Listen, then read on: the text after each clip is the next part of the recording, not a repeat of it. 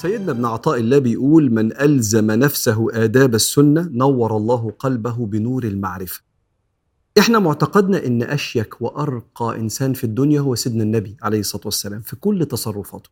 لأنه بيقول أدبني ربي فأحسن تأديبي. وكل تصرفات النبي عليه الصلاة والسلام في جوانب حياته سواء في عبادته أو في ممارسة أنشطة الحياة اسمها السنة. حياة النبي عليه الصلاة والسلام طريقته في المعاملة وفي التصرفات. كل تصرفات النبي بتربط البني آدم في كل جوانب حياته بربنا. لأن النبي عليه الصلاة والسلام لم يغفل عن الله في كل تفاصيل حياته طرفة عين. فإحنا لما بنلتزم بسنة النبي عليه الصلاة والسلام في تصرفاته الحياتية إحنا بنعمل كل حاجة زي ما ربنا بيحبها لأن الصورة اللي ربنا عايزها هي صورة النبي عليه الصلاة والسلام. عشان كده إحنا النهارده هنتكلم مع بعض على آداب وسنن الطعام والشراب. كلنا بناكل يوميا وأكتر من مرة فجميل إن إحنا نبص النبي كان بياكل إزاي وعلى قد ما نقدر نقلد النبي لأن من تشبه بقوم فهو منهم. عندنا خمس سنن في الطعام وأربع سنن في الشراب. السنة الأولانية في الطعام إنك تقول بسم الله قبل ما تاكل. قال صلى الله عليه وسلم إذا أكل أحدكم فليذكر اسم الله فإذا نسي فليقل بسم الله في أوله وآخره. لو نسيت تقول بسم بسم الله قبل الأكل ابقى في نص الأكل أو في آخره قول بسم الله في أوله وآخره. إحنا عندنا عقيدة إن في عالم للغيب منه الشيطان وربنا سبحانه وتعالى هو عالم الغيب. اللي قال لنا إن الشيطان ممكن يشاركنا في الأكل والشرب مش إنه هياكل منك حتة بس هياخد من بركة الأكل. فاللي بيقول بسم الله ربنا بيحمي أكله من إنه تنقص بركته بسبب الشيطان. السنة الثانية إن أنت تحمد ربنا بعد الأكل. قال صلى الله عليه وسلم إن الله لا يرضى عن العبد. يأكل الأكل فيحمده عليه ويشرب الشرب فيحمده عليه. مجرد الحمد لله بعد الأكل كافية إن ملك الملوك يرضى عنك. لأن ربنا يحبك شايف نعمته حاسس بعنايته.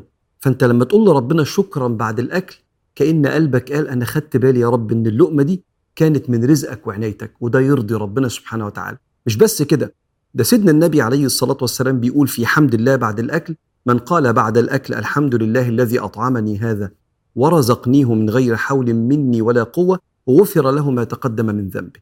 اللقمة دي من رزقك أنت يا رب. لما ربنا يشوفك بتقول كده يغفر لك ذنبك. السنة الثالثة عدم عيب الطعام. كان النبي صلى الله عليه وسلم لا يعيب طعاما قط. إذا أحبه أكله وإذا كرهه تركه.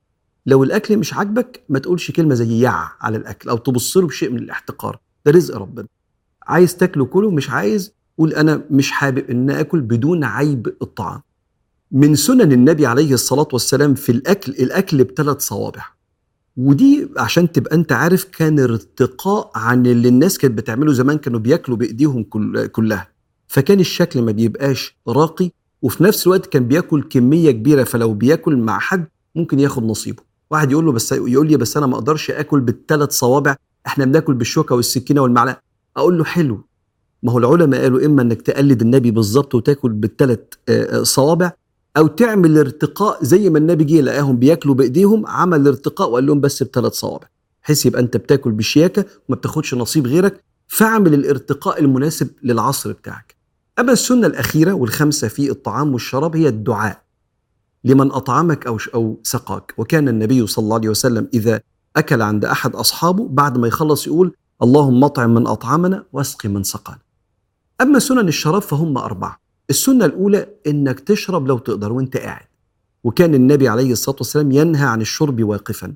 والنهي هنا مش نهي تحريم إنما النهي هنا نهي كراهة. يعني الأنسب والأحسن ليك إنك أنت تقعد وأنت بتشرب.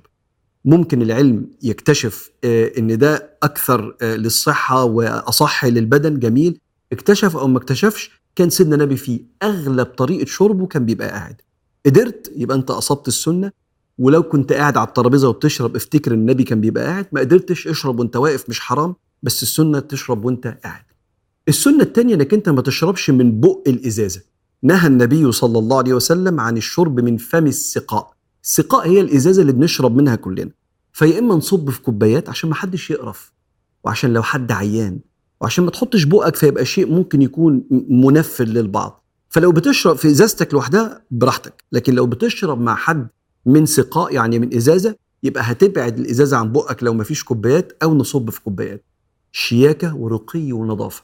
السنة الثالثه إنك تشرب على مرتين أو ثلاثة وكان سيدنا النبي عليه الصلاة والسلام يعمل كده لما يجي يشرب يشرب ويقول بسم الله وبعدين ينزل يقول الحمد لله.